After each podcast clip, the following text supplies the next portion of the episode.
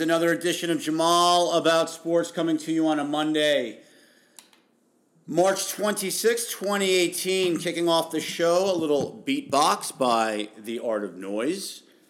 Big show to get to tonight. We've got uh, Major League Baseball starting the season uh, on Thursday, March 29th, for, for reasons known only to Major League Baseball. Uh, we've got uh, NCAA, the Final Four is set. Little NFL as the uh, owners meeting owners meetings commenced today. Uh, some rules changes. Uh, we'll wrap up uh, the tail end here of free agency. A couple of moves have been made since we last did a show. Um, and uh, we'll talk a little NBA as well as uh, that long slog of a season mercifully comes to an end. but we start with Major League Baseball and uh, of course the New York Metropolitans. Um, and look, it's been a, um, uh, I think, a productive spring from uh, the standpoint that, uh, for the most part, Mets have been healthy. Um, Conforto way ahead of schedule.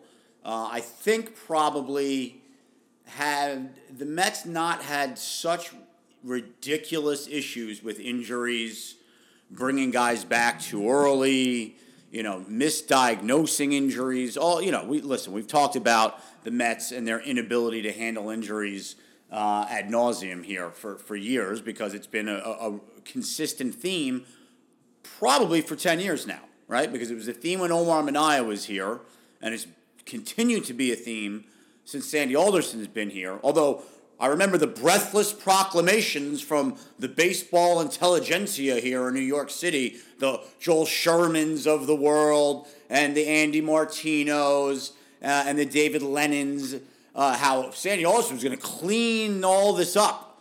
He was going to add credibility to the organization, and he was going to clean it all up.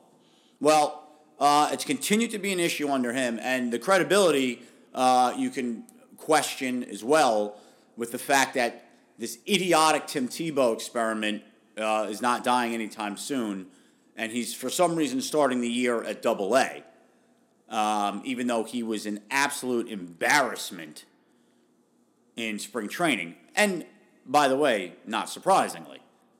So I think he was one for twenty with twelve strikeouts. So apparently that earns one a promotion from single A to double A in Sandy Alderson's wisdom. Mr. Credibility We'll get to Sanyolis in a second. Sorry, I digress. Um, but yeah, the Jason Vargas injury, nothing serious. Broken bone on the non pitching hand, had surgery, will probably miss two or three starts, not the end of the world. Conforto, way ahead of schedule. And again, if not for the Mets, you know, laughable ineptitude when it, can, when it comes to injuries over the last 10 years, probably could be on the opening day roster. But I will say, to their credit, they have finally taken my advice, which is err on the side of caution. And though, and, and, I, and ironically, this is probably one instance where they don't need to do that. He's played now in several minor league games, either against other real teams and or internal. Uh, he's you know gotten about thirty at twenty uh, something at bats. Says he feels fine. Uh, the Mets third base coach, Glenn Sherlock, who, by the way, again, continues a long standing tradition of the Mets having probably the worst third base coach in the sport at any given time. I mean, seriously, when's the last time the Mets had a good third base coach? Was it Sam Perlozzo? Maybe back when Bobby Valentine was the third base coach before he was the, the manager? I mean, it, it, it's unbelievable. From Manny Acta to Chip Hale to Tim Teufel to this guy. I mean, this guy's a disaster. He was awful last year, and he almost got Conforto killed in a spring training game the other day by needlessly sending him home into a bang bang play at the plate. Now, thankfully, Conforto was able to avoid a collision, but you know he did one of those sort of awkward slides where you you know you, you, you throw your arm back around to, to, to so your hand touches home plate, and he says he's fine, but of course that was the the, the, the arm where he uh, just that you know that that he dislocated his shoulder. So anyway, My point is, he's fine. He should probably start the season on, on the roster. The Mets aren't. And again, since they've always messed this up, I can't kill them for keeping him out. He'll probably be back mid April. So that's good news. And the other pitchers have all been healthy. Max has been healthy. Harvey's been healthy. Wheeler's been healthy. Syndergaard's been healthy. DeGrom's been healthy. Lugo, Gsellman all been healthy. And all, for the most part, have pitched pretty well, with the exception of Wheeler, who started out okay. His last two starts were poor, and is now, as a result, starting the year in AAA. So let's get to, you know what? Let's get to the good first with the Mets, because there's always, you know, let's be fair. There's been some things I've liked that I've seen so far from this new regime, aka Mickey Callaway and Dave Eiland, the pitching coach.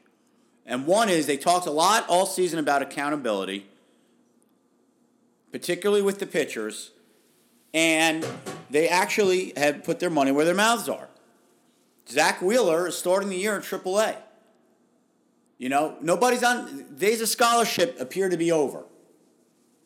Okay? Just because you were the big first Sandy Alderson's big trade six years ago, right? His first big trade when they traded Beltran to the Giants for Wheeler, who was a big time prospect, right? He was a top 10 pick by the Giants. Uh, that's not cutting it anymore. He didn't pitch well. And he didn't pitch well in particular against the Nationals in two games, the team the Mets have to beat if they want to try to win this division. So, you know what? Good for the Mets and good for Mickey Callaway and good for Dave Eiland. And Dave Eiland said, look, let's, let's be blunt. He didn't pitch well. Okay? But guess what? Go down to AAA, work on the stuff we told you to work on, pitch well, and get back up here. Perfect. It's not so hard, is it? See that, Mets? It's not that hard. There's nothing wrong with that. He didn't kill the guy. He didn't question his manhood or his commitment or any of those things. You got to pitch better. There's no great crime in that.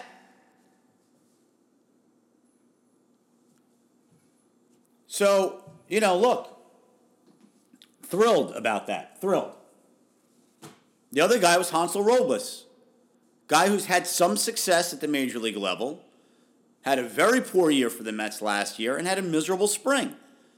Now, at times he displays electric stuff, but he also gives up home runs like, you know, people give out candy on Halloween. And he had a horrible spring. So he's starting the year in the minors. Just because you've been on the big league roster doesn't mean you get to be on the big league roster. Just because you have good stuff doesn't mean you get to be on the big league roster. So good. And Dave Eiland said the same thing. Look, I know he didn't want to hear it. I know he doesn't want to start the year at AAA. Got to pitch better. His attention to detail is lacking. He puts way too many balls right in the middle of the plate. He gets, I guess, a little lazy sometimes in his delivery and hangs a bunch of breaking balls that get crushed. Go down to the minor leagues, work on what we told you to work on. If you pitch well, chances are you're going to find your way back on the major league team. Great. It's amazing. What a concept, a meritocracy with the Mets. The other thing I love, Wilmer Flores. Guy's been a solid major league hitter since he's been with the Mets. Talk about him a lot. One of my favorite Mets. Just because Adrian Gonzalez, who was an all star five years ago, is here, first of all, he looked horrible in the spring. Now, with, with veterans with a proven track record, you can pretty much ignore spring training statistics. Now, in Gonzalez's case, it's a little bit different because he barely played last year and he didn't play well when he did play. So you would have liked to have seen more from him, but the Mets aren't paying him anything.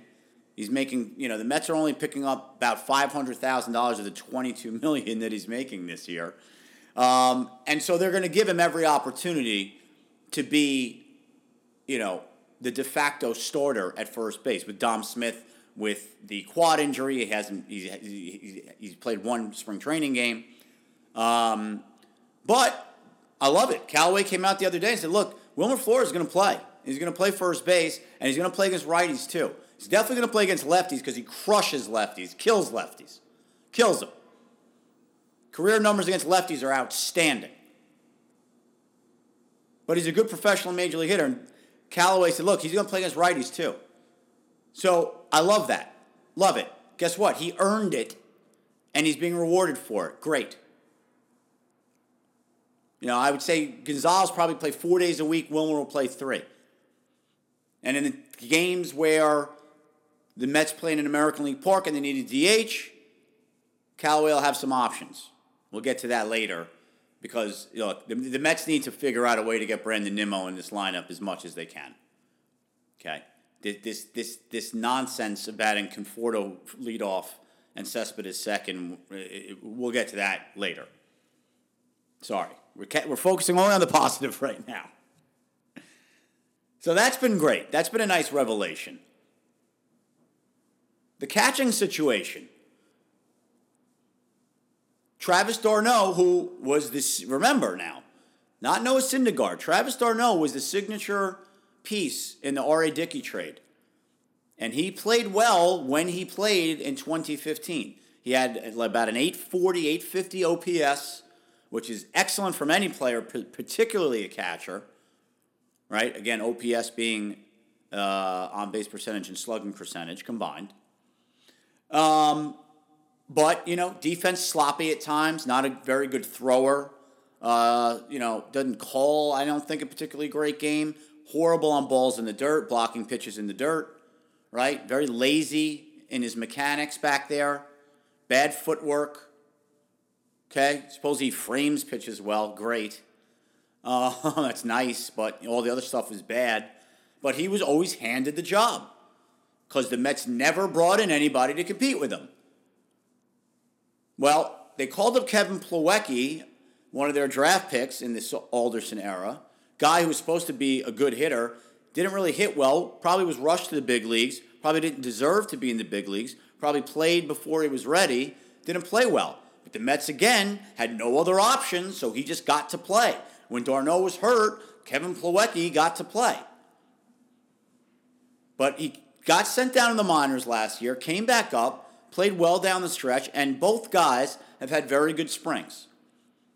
And I think you'll see, it would appear that they will do a bit of a platoon either, even though both guys are right handed hitters. And good. If that's what's going to be the best thing for the team, great. And I think you're going to see maximum maximum production from both of those guys as a result. Look, catching is hard, right? It's the hardest thing to do in baseball. It's the hardest position to play, anyway, physically speaking. Takes the biggest toll on one's body. So, you know, one guy plays, let's say, 90 games, the other guy plays 70 or something like that, roughly. You know, I don't think it's going to be an 81 81 split, but in any event, I think that'll be good for both of them. And good that the Mets didn't feel the need to have to name one of them the guy. You know, whoever happens to be playing well Whoever matches up better against that pitcher, and I guess whoever develops the best chemistry with whomever's pitching for the Mets that day, that's who's going to play. Imagine that. So I like all those things that I've seen. All different than when Terry Collins was the manager, right? Terry always talked a good game, and he had this unearned reputation as being a bit of a, dis- a, a disciplinarian because he was a lunatic disciplinarian 20 years ago when he managed the, the Angels and the Astros. But he, he was not that here at all. There was no accountability whatsoever. Guys make mistakes, never miss a game, never sit out, never get pulled from a game, nothing. It was a joke. It was an absolute joke. So, uh, it's nice to see that. Now, with the Mets, there's the good, and then there's the not so good. So the not so good. I, may, I alluded to it a couple of minutes ago. This batting order right now is an embarrassment. It's a complete embarrassment. You can talk to me about analytics all you want, okay? And this new found this new fangled stupid groupthink that says you put your best hitter second. Why? Because the Angels bat Mike Trout second. Mike Trout is a once in a generation player. And it's the American League, where batting second is like batting third because you have the DH.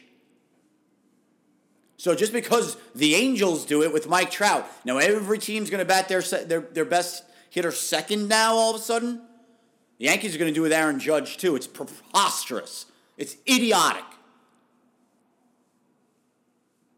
But with the Yankees, it's less so because that whole lineup is good and deep. With the Mets, batting Cespedes second makes absolutely no sense. First of all, you want a guy with a high on base percentage batting second. Cespedes' career on base percentage is 328.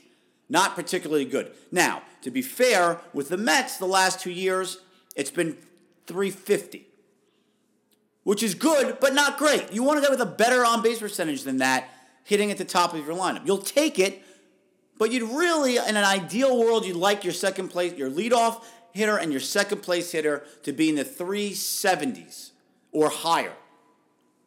That's number one. Number two, Cespedes is the best run producer on this team by a lot. He is a cleanup hitter. Period. The end. You could I could maybe see hitting him third because he didn't have a third hitter, but the Mets have a third hitter. His name is Michael Conforto. But because he does have a very high on base percentage, or at least he did last year, the Mets are going to bat him leadoff. This makes no sense to me whatsoever. But he also had 27 home runs last year. Gee, you wouldn't want a guy who hits three, you know, with the potential to hit over 300 with a 380 on base percentage and power hitting third, followed by a guy who's going to hit about 280 with a ton of power hitting fourth, right? You wouldn't want that? That's of no interest to anyone? I mean, it's just so stupid. So, as of today, the Mets' uh, opening day lineup will be some version of this. Nimmo leading off, which I like because Conforto's going to start the year on the DL. Um, Cespedes, two. Ridiculous. Jay Bruce hitting third. Now, I like Jay Bruce. I like Jay Bruce for a lot of reasons. I've talked about him positively on this show many times. He's a great clubhouse guy. He's a stand up guy. He answers questions thoughtfully and honestly from the media. And he's a good, solid player. More importantly than all that stuff, he's a good major league hitter. He's a solid player. He's not a third place hitter. He is nobody's idea. I don't care what analytics one wants to look at. Jay Bruce is not a third place hitter on a good team. On a good team, Jay Bruce is not a third place hitter. Strikes out too much, doesn't hit for high and average. And by the way, his on base percentage isn't great either. It's about 330. So that makes no sense. In an ideal situation, Jay Bruce hits fifth on your team. And I'll get to you what the Mets lineup should be in a second. So Jay Bruce hitting third, that's insane. The worst now is the next two. Todd Frazier and his 209 batting average hitting cleanup that's ridiculous. Listen, again, if you want to be a good team, if you want to be the Rays and you want a guy who's an all or nothing hitter like Todd Frazier is, who either strikes out or hits a home run, fine, you can bat him fourth. But if you're trying to actually win something, Todd Frazier cannot be your cleanup hitter. Cannot. And by the way, Mets fans, don't you just know he's going to be terrible? You just right. You just I at least I do. Maybe I'm just because I'm pessimistic. I just get the sense that he's going to get off to a terrible start. Mets and Mets fans are going to, you know, we all wanted Moustakas instead of him anyway. The Mets could have had Moustakas for less money or around the same money, less years certainly. Only went back went back to the Royals on a one year deal. Mets gave Frazier two. I I just have I just get the sense that this is going to be but by about June, we're going to be screaming for Flores to take over for Frazier at third base. Defense be damned, because Frazier's going to be hitting about 202 with six home runs. I hope I'm wrong. I really hope I'm wrong. But he is not a cleanup hitter. Uh, on a, again, in a good lineup, he's the sixth place hitter. In a really good lineup, he's the seventh place hitter. So he's going to hit fourth Asdrubal Cabrera is going to hit fifth. He should be hitting second or seventh in a good lineup. And then Adrian Gonzalez will hit sixth. Whomever catches will hit seventh. Amed Rosario will hit eighth. Those things are fine. But Bruce, Frazier, and Cabrera, three, four, five. I mean, are you kidding? I mean, listen, it's interesting. I know everybody loves analytics now, right? It, somehow, for about 130 years, the concept of putting your best hitter third and your best run producers fourth and fifth, somehow that served many teams extremely well for about 130 years. Now all of a sudden it's irrelevant because of analytics? Because the sabermetricians say you bat your best player second because that's what Mike Trout did with the Angels? It's ridiculous. I mean, everybody loves to say every sport, oh, it's a copycat, you know, the NFL is a copycat league, right? You could also call it what it, what it is dumb groupthink. This, that's what this is. Again, if the Mets had a player like Mike Trout, then maybe you could talk me into the idea that you could bat him, that guy should be hitting second. But they don't have Mike Trout. And I love Cespedes. The most exciting player the Mets have had, offensive player the Mets have had since, since Piazza was here. He's a true difference maker. He's a stud in the lineup that needs to be accounted for. Should not be hitting second. So, if I had my druthers, this would be the opening day lineup. Or not the opening day lineup, but the Mets' best lineup. Nimmo leading off, Asdrubal Cabrera hitting second. And Nimmo would be playing right field, by the way. Asdrubal Cabrera hits second, Conforto third, Cespedes fourth, Jay Bruce fifth, uh, Frazier sixth, and Jay Bruce would be playing first base. Catcher seventh, shortstop eighth. That should be the Met. That's the Mets' best lineup. That's their best offensive lineup. It's not their best defensive team, but it's their best offensive lineup. And actually, you could play Nimmo in center and Conforto in right, where I think Conforto's better suited to play right field than he is to play center field.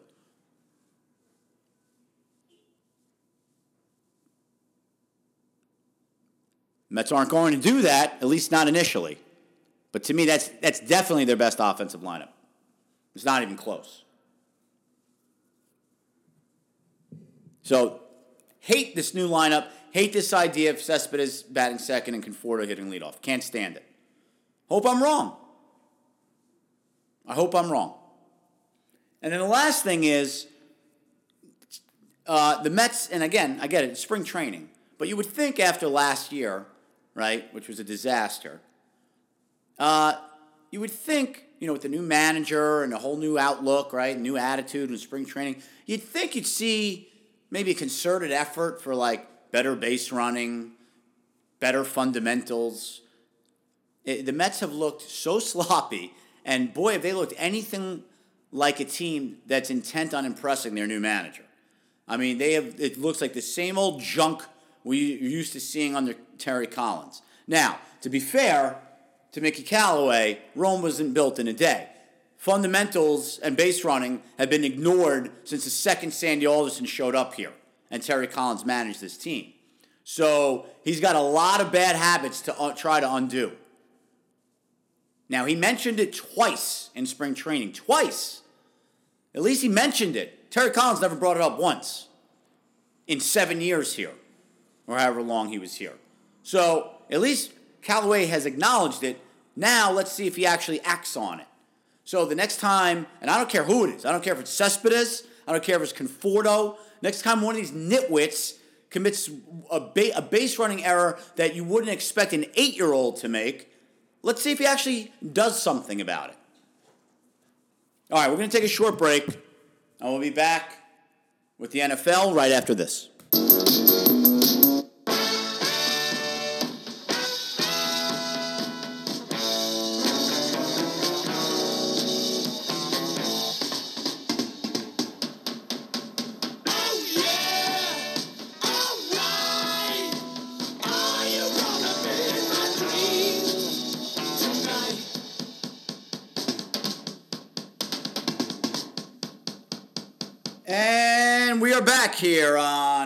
Edition of Jamal About Sports.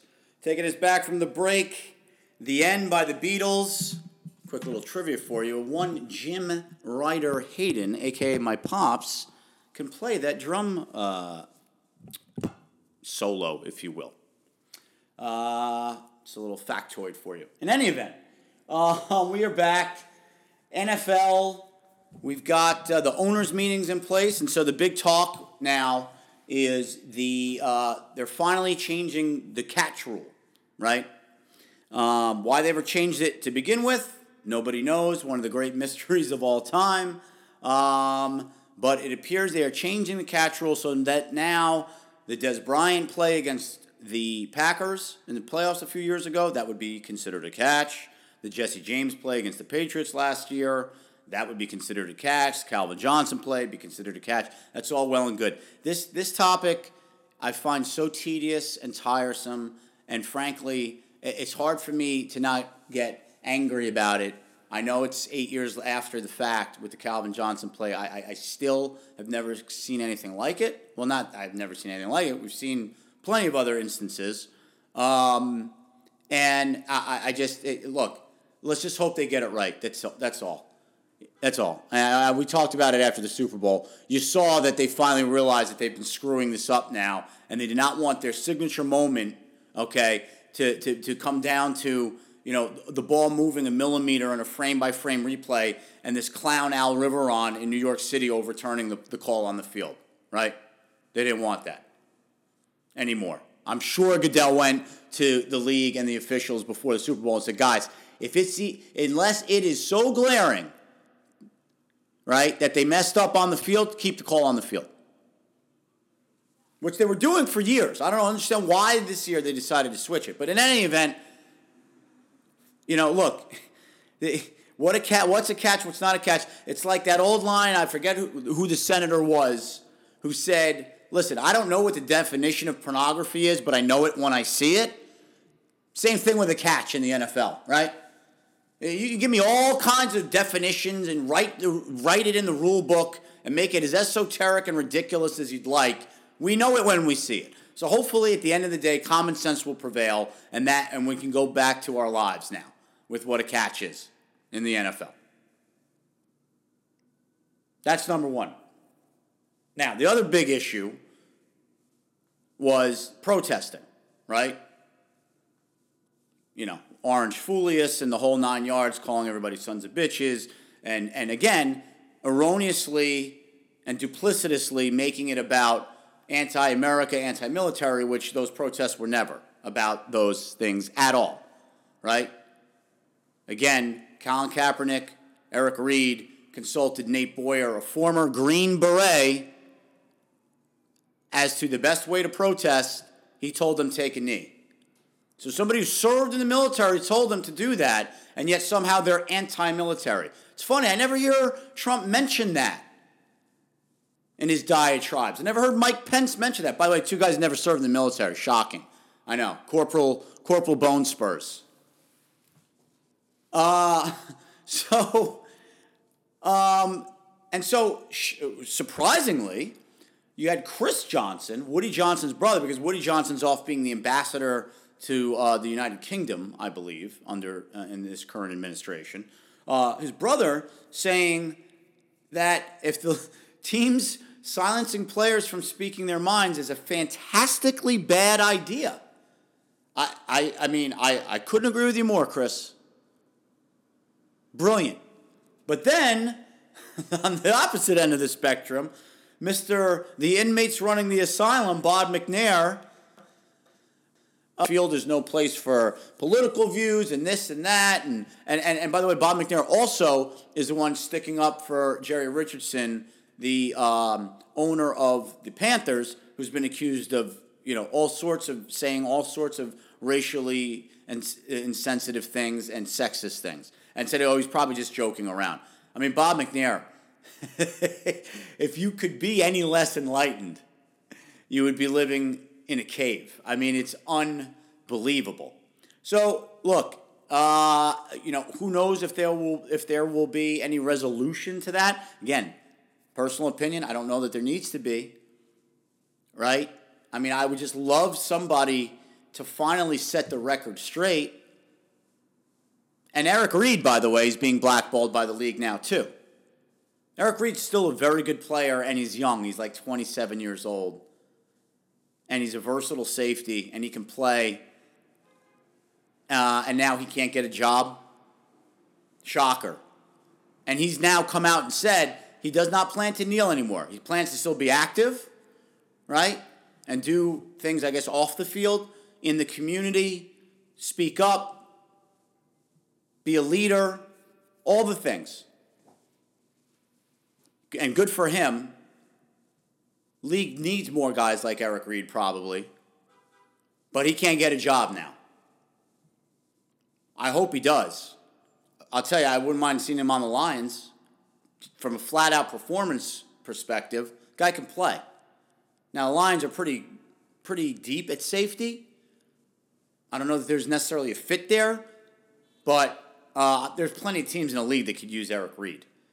Uh, the Giants, by the way, just signed Darren Thompson from uh, not Darren Thompson, uh, Michael Thomas from uh, the Dolphins, who, by the way, also was a protester. So I'm not saying the Giants aren't signing Eric Reid because of that, but Eric Reid's a better player than Michael Thomas. Um, so, whatever. There, there's a lot of teams in the league who use Eric Reid. So, we'll see. Um, hopefully, he gets signed. Now, as far as my Lions are concerned, very, very pleased so far with the way their offseason has gone. Look, I know you know, I'm on Twitter a lot now. A lot of Lions fans very upset that that you know we haven't the Lions haven't made a big splash signing. As AG and I talked about a couple of weeks ago at the outset of free agency, the, the, the teams that win March often don't win when it counts in the fall. And if you you know, it's not hard to connect the dots here, right? Bob Quinn came from the Patriots. The Patriots rarely make big free agent splash signings. They will do it occasionally if they feel that there's a young player in his prime and it's also a position of need for them. That's why they went out and signed Stephon Gilmore last year.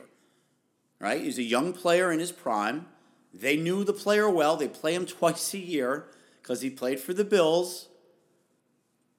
So they're film, you know, they're they're watching him on film. They're scouting him up and they decided to take the plunge. But more often than not, they sign guys to fill specific roles, maybe be starters, versatile guys, guys that can fill, play multiple positions, both offense and defense. They give guys a lot of one year contracts, so there's plenty of incentive to play well. I mean, the, the most of the NFL is a one year contract anyway, let's be honest. But uh, you know, these are legit one year deals. And so that's what Bob Quinn has mostly done. Now, last year, he thought he identified offensive line as a major need, and so he gave big money to Rick Wagner, right tackle, TJ Lang, right guard. Okay. The year prior, after Calvin Johnson retired, he identified a big play wide receiver as a major need. He gave Marvin Jones, who I think was 26 or 25 at the time, Four years, 40 million. Two years later, that contract looks, it's, it's quaint. Sammy Watkins just got $16 million a year. He's never had a, good, a year as good as Marvin Jones had last year. Marvin Jones is now almost underpaid based on the year he had last year, this past season. So when he didn't go out and make any big splash for agent signs this year, it's not, you shouldn't be surprised Again, talked about some of the moves he made, and then he cut Eric Ebron, which I loved. And now he's come out and said it was purely a financial decision. That's fine. You know what? There's no need to kill a guy on his way out the door, right? No use crying over spilt milk. He never he didn't draft the player, right? Bob Quinn didn't draft Eric Ebron. That was a Martin Mayhew pick. So there's no need. And listen, I don't ill I don't wish Eric Ebron any ill will. I have no ill will towards Eric Ebron. He got a two year deal with, with, with, the Colts for $15 million. Good for him. I hope he plays well for them. If they play the Lions, I hope he has a bad game because I want the Lions to win, but I don't have anything against the guy personally. And I get it. It was not his fault he was overdrafted. But again, the bottom line with Eric Ebron is he just was not an impact player. And he was not worth $8.5 million. He wasn't. That's for top tier tight ends. He's not a top tier tight end. And so they signed Luke Wilson, backup tight end the last four or five years for uh, the Seahawks uh, for a one year, $2.5 million deal. They drafted Michael Roberts in the fourth round last year, whom they like a lot. Now, look, he's largely unproven. I get it. He had four catches last year, but he also had 16 touchdowns his senior year at Toledo. He's got massive hands, and he's 6'4 with long arms. I think he should be, at, at worst, a viable red, th- red zone threat this year with an increased role. And he had four catches last year. The Lions never threw to him. He was third on the depth chart behind Ebron and Darren Fells. So I would expect the Lions to easily make up for Ebron's uh, quote unquote production, which was like 50 catches for 500 something yards and four touchdowns. Those are not exactly the numbers of a world beater, by the way with Luke Wilson, Michael Roberts, and maybe they'll sign another veteran later on before training camp, or maybe they draft somebody. Guy I love, Troy Fumagalli out of Wisconsin.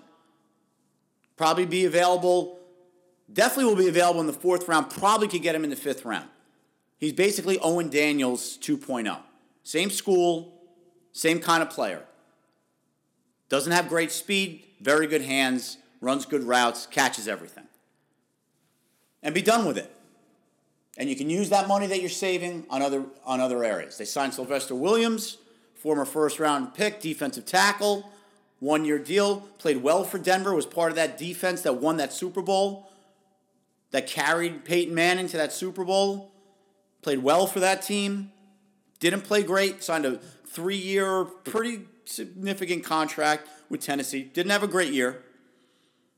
But again, you got to trust in Quinn and now Matt Patricia, the new head coach, that they've got a defined role in, play, in store for him. And they'll maximize his potential and what he brings to the table. So I'm very happy with what the Lions have done so far in free agency. We'll see what they do in the draft but they're sticking to their plan, and it's the right plan. You know, they got they signed Deshaun Shead from the Seahawks, one year, two and a half, three million dollar deal. They re-signed their own guy, Nevin Lawson, corner, two years, nine million. DJ Hayden, who they signed to a one-year, five million dollar deal last year, played okay for the Lions.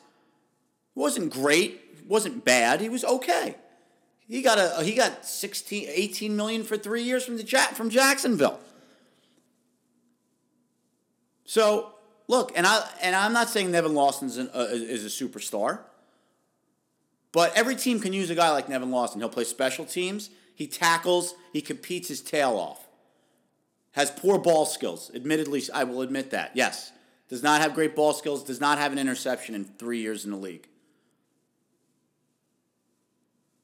But he gives you everything else you want, and he cares and he competes his tail off. Always find a guy like, room for a guy like that on my team. And they've got Teez Tabor, last year's second round pick. So between those three guys, you think they've got they should have the stop the opposite corner position of Slay covered. Plus, you've got Jamal Agnew back in the mix. So one of those guys should be a starter. Jamal Agnew could be the nickel. Maybe Lawson's the nickel maybe Shead and Tabor split. I mean, they've got options.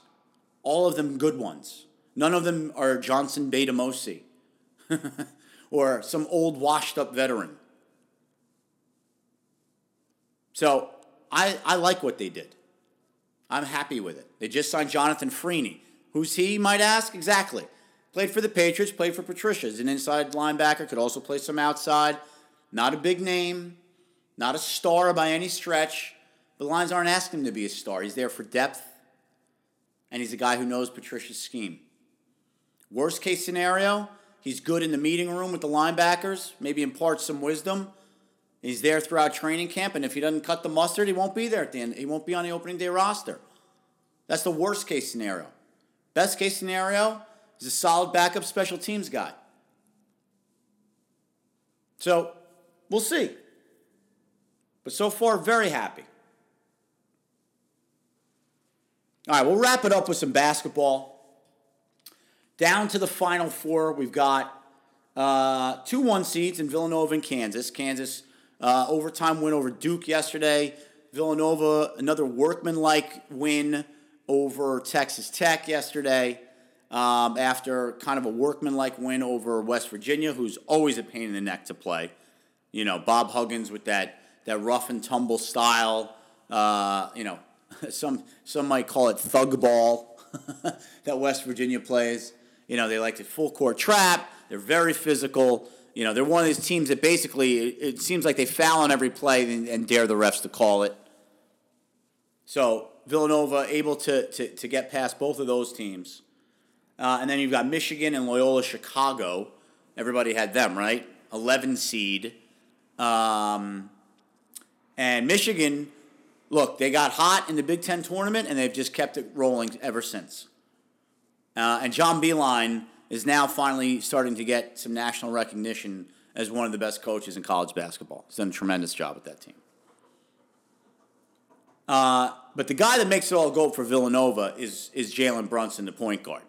Uh, and, and this is a classic example, right, of, of where the NBA, it's, I, I can't wait until three years from now when Jalen Brunson is a really good point guard in the NBA and Trae Young, the kid from Oklahoma, is a flamed out uh, bust of a lottery pick, and everyone's going to be scratching their heads wondering why. Well, um, I understand everybody loves Trae Young because he's an ESPN media creation because he had like three good games where he was you know making you know 27 foot jump shots and because he's small and slight the lazy comparison was always oh, the next Steph Curry except he's nothing like Steph Curry I mean yeah he's like Steph Curry in the fact that they're both human beings who breathe air, yeah, and they play basketball, I guess. But I mean, and yeah, just because you take a lot of deep shots doesn't mean you should be taking a lot of deep shots, which he does. So he shoots about 8 for 25, 7 for 22 every game. He had a nice stretch there early in the year when Oklahoma got out to a 14 and 2 record. Oklahoma was an absolute disaster for the last two and a half months of the year. They had no business in the tournament, and he played horribly. Now, he played okay in their opening round loss. He played okay. Not great. Played okay. But look, this idea that he's a lottery pick is insane. It's insane. He plays no defense at all, none. He can't. He's they list him at 6'2, not a chance he's 6'2. When they measure him at whatever that the NBA draft combine, guarantee you he's six foot. And he's about 160 pounds. Now, could he eventually be a nice third? I mean, basically, what you're looking at is Trey Burke. You're looking at Trey Burke. That's the kid on the Knicks now, who was the ninth pick of the draft by the Jazz, flamed out there, flamed out in, in Washington, had to go to the G League this year with the Knicks, get his act together, refocus himself, and now he's been an effective scoring point guard for the Knicks, but on a terrible Knicks team, by the way. Terrible Knicks team. And Trey Burke is not a starting point guard in the league either on a good team. He's like a Vinnie Johnson type. He's a good third guard, you know, kind of high energy scorer off the bench. And Trae Young can probably be that or has a chance to be that. But a lead, a, a, a, a, top quality point guard on a good team, not a chance. Jalen Brunson, on the other hand, knows how to play the position. Not that tall, but he's got a good kind of stout body. Not a great shooter, but he'll make big shots. He's not fast by any stretch. Probably not even overly quick, but all he does is know how to play the game. Sees the floor, controls the pace of the game beautifully, gets guys in the right spots where they're supposed to be. He's what we used to call a floor general. Brunson is the consummate floor general. Think he's got a little Mark Jackson in him. Now, Mark Jackson had a little flash to his game, particularly early in his career. Brunson's not that, but as far as heady player, seeing the floor well, knowing where to get the guys the ball, that would be an apt comparison.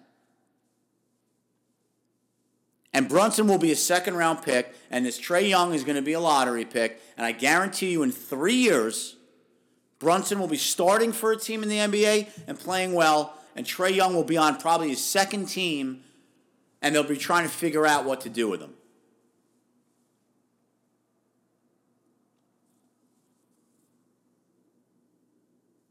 And speaking of the NBA, first of all, the Knicks, I mean, they had a win yesterday. At this point, you don't want the Knicks to win, so of course they've won a few games recently because you want them to just try to be as bad as they can to increase their, their draft uh, lottery percentages.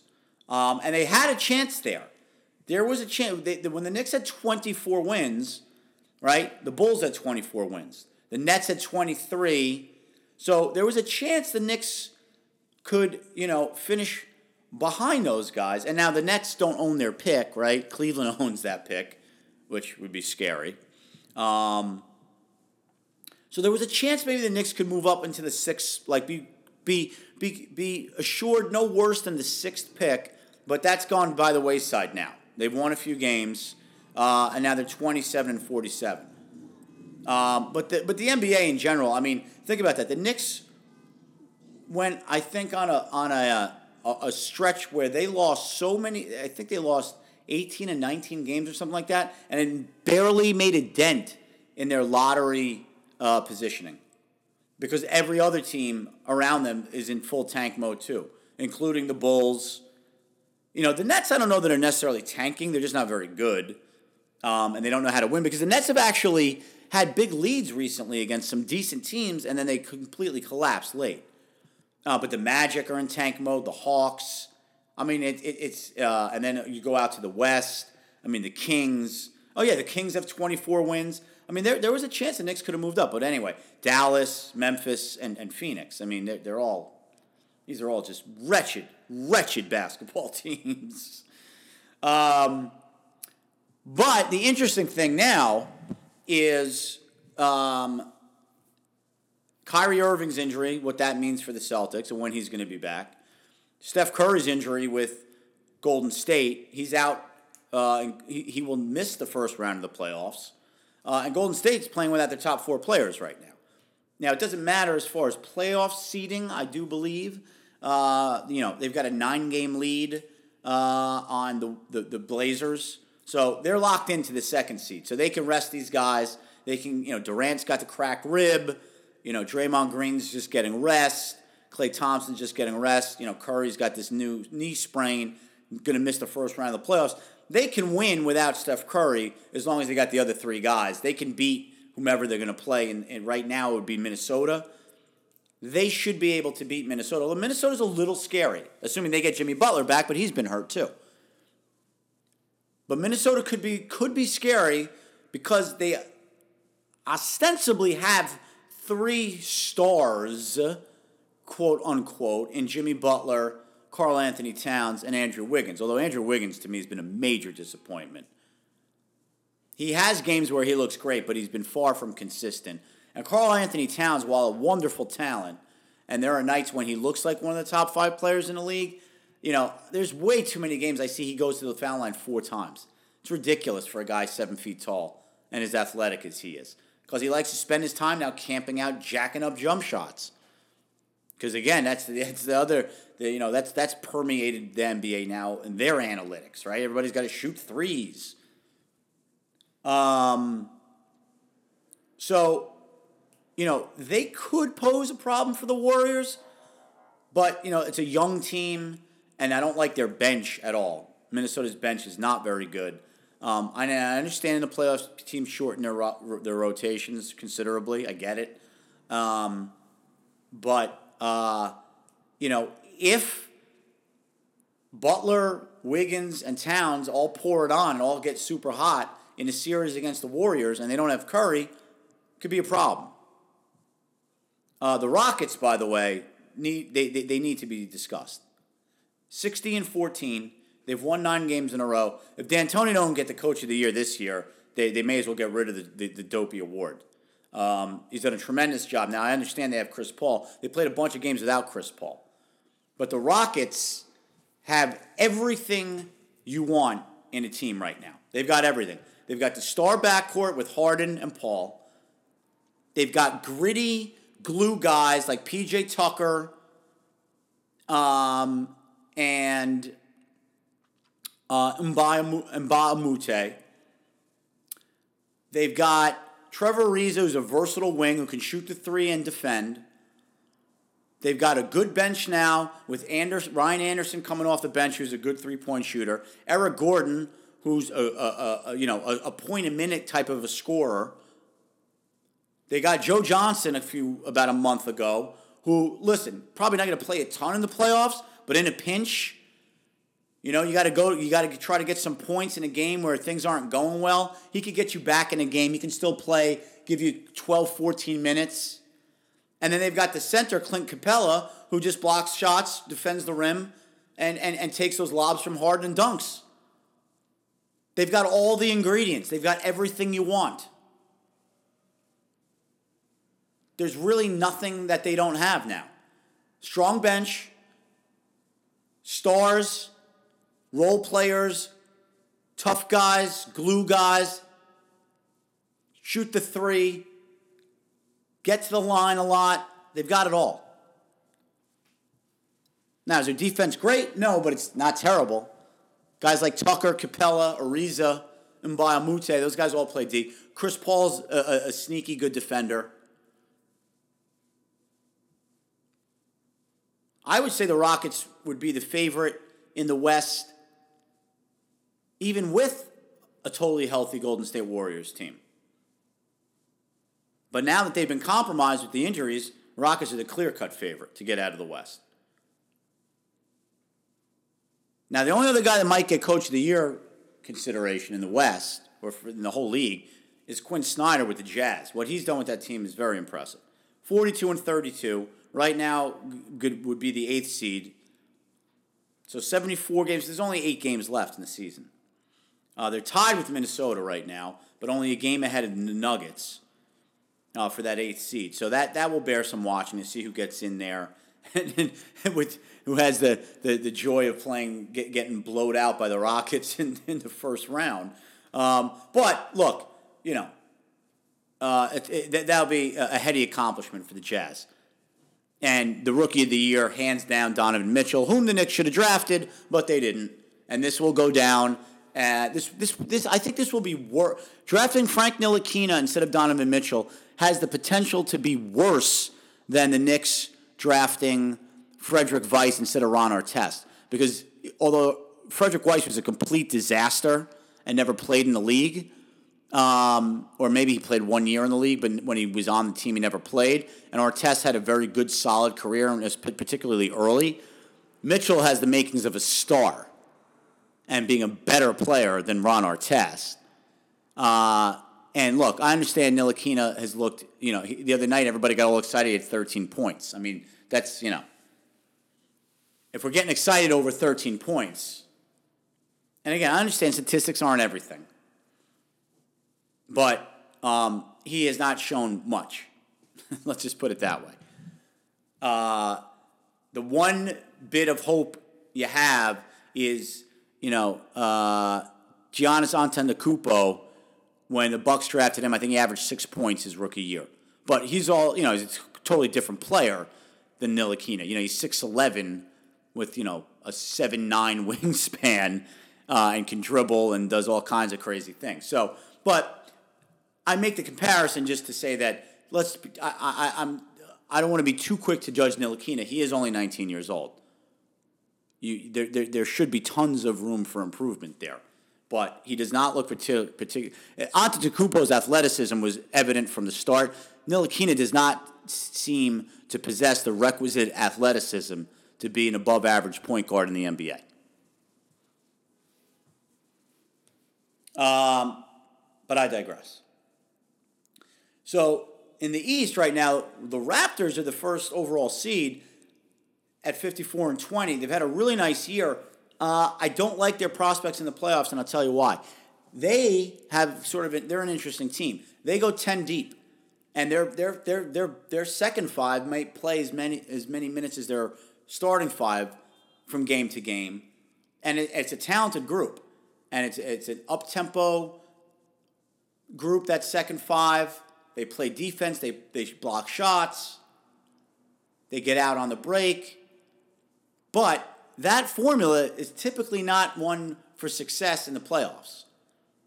And also, if you notice in the playoffs, generally speaking, the sort of second tier guys on a team, either the starters or the bench guys, unless it's like a six man of the year type, tend to not play well on the road in the playoffs, particularly young ones. And the, the Raptors have a lot of young guys on, the, on that second unit. Um, so I do not like their prospects. Uh, the Cavs have been a soap opera all year. Uh, they seem to have righted the ship again after they were sunk and then they were buoyed and then they you know were sunk again. They've won five in a row. Uh, LeBron is playing out of his mind. I mean, he had that 17 assist game the other night with no turnovers. I mean, just think about that for a second. 17 assists, no turnovers. I mean, I, you know, look, you know, and, and again, uh, you know me. Uh, if you ever listen to the show, you know I'm a contrarian, right? I'm an icon, I'm an, an iconoclast, right? Every the, the, the guy that everybody loves, that loves to hold up as the as the paragon or as the shining example. I try to find ways to poke holes in it. I get that, right? That's who I am in a lot of ways. Uh, I, I don't understand this. The, the, these people like Skip Bayless that keep trying to poke, take shots at LeBron. I mean, again, what what what do you want the guy to do? Okay, can he be a little self-congratulatory at times? Of course. You think Michael Jordan wasn't? Kobe Bryant? I mean, please. And LeBron, again, this guy's lived his life in the public eye since he was 14. And again, other than maybe some tweets that you might not like, okay, uh, it, there's not been one hint of impropriety off the, off the court from this guy. And his on the court play is unassailable. I mean, again, I get it. I'm not saying there's never a time to criticize, criticize LeBron's play. Sure, he'll have bad games every now and then. He'll miss a clutch shot every now and then. I get it. Nobody's perfect, of course. But overall, the overall body of work is, I mean, to try to criticize, it's ridiculous. It's ridiculous. So we'll see. You know, look, the Cavs are battling the, the Sixers. By the way, Sixers have really done a nice job. Now, it took them six years to get here, but they're 42 and 30. They've won six in a row, eight and two in the last 10, playing very well. And Bede's played great all year. The Simmons kid has played great at the point, you know, reinventing the position in a lot of ways just because of the, the, the, height. You know, he doesn't have the flash Magic had, and he's certainly not the player Magic was yet, but he, he shows flashes at times. You know, Redick was a solid uh, veteran addition to that team. Sarge, good player. They, it's a good team. Sixers are a good team. Um, so it'll be interesting to see. Uh, the East, to me, has the most intrigue right now. The West is essentially the Rockets and the Warriors. The Blazers have had a nice year at 45 and 28. Um, they don't have enough. I don't like their bench. And they've got the great backcourt with McCollum and Lillard. Uh, and, and Nurkic, the center. Excuse me. But then it's about their role players, right? Al-Farouq Aminu, you know, he's hot and cold, right? One game he's great, the next game you get, you know, one game you'll get 20 points from him, the next game you get six. Mo Harkless, the kid from St. John's, nice player as far as a role player is concerned, but, you know, he's not really that, that fourth option that you want to have, right? And their bench isn't really very good. So while they've had a nice year and they're built well for to win a bunch of games in a regular season, uh, they don't have enough for sustained success in the playoffs. Uh, same thing with the Pelicans, although Anthony Davis has put that team on his back ever since uh, Cousins went down. Uh, the Spurs, look, it's going to be a bad year for the Spurs. They're not going to win 50 games most likely for the first time in about 20 years. Uh, you know, but that's they've also been out without their best player for most of the year, and they're still going to win 45 games, and they've been without Kawhi Leonard for essentially the whole season. So, in any event, that will do it for this week's show. As always, thanks for listening. Check us out on iTunes, SoundCloud, Twitter at Jamal About Sport and OS, Instagram Jamal About Sports, and coming soon, YouTube. Until then, enjoy all the sports. Thanks for listening, and peace out.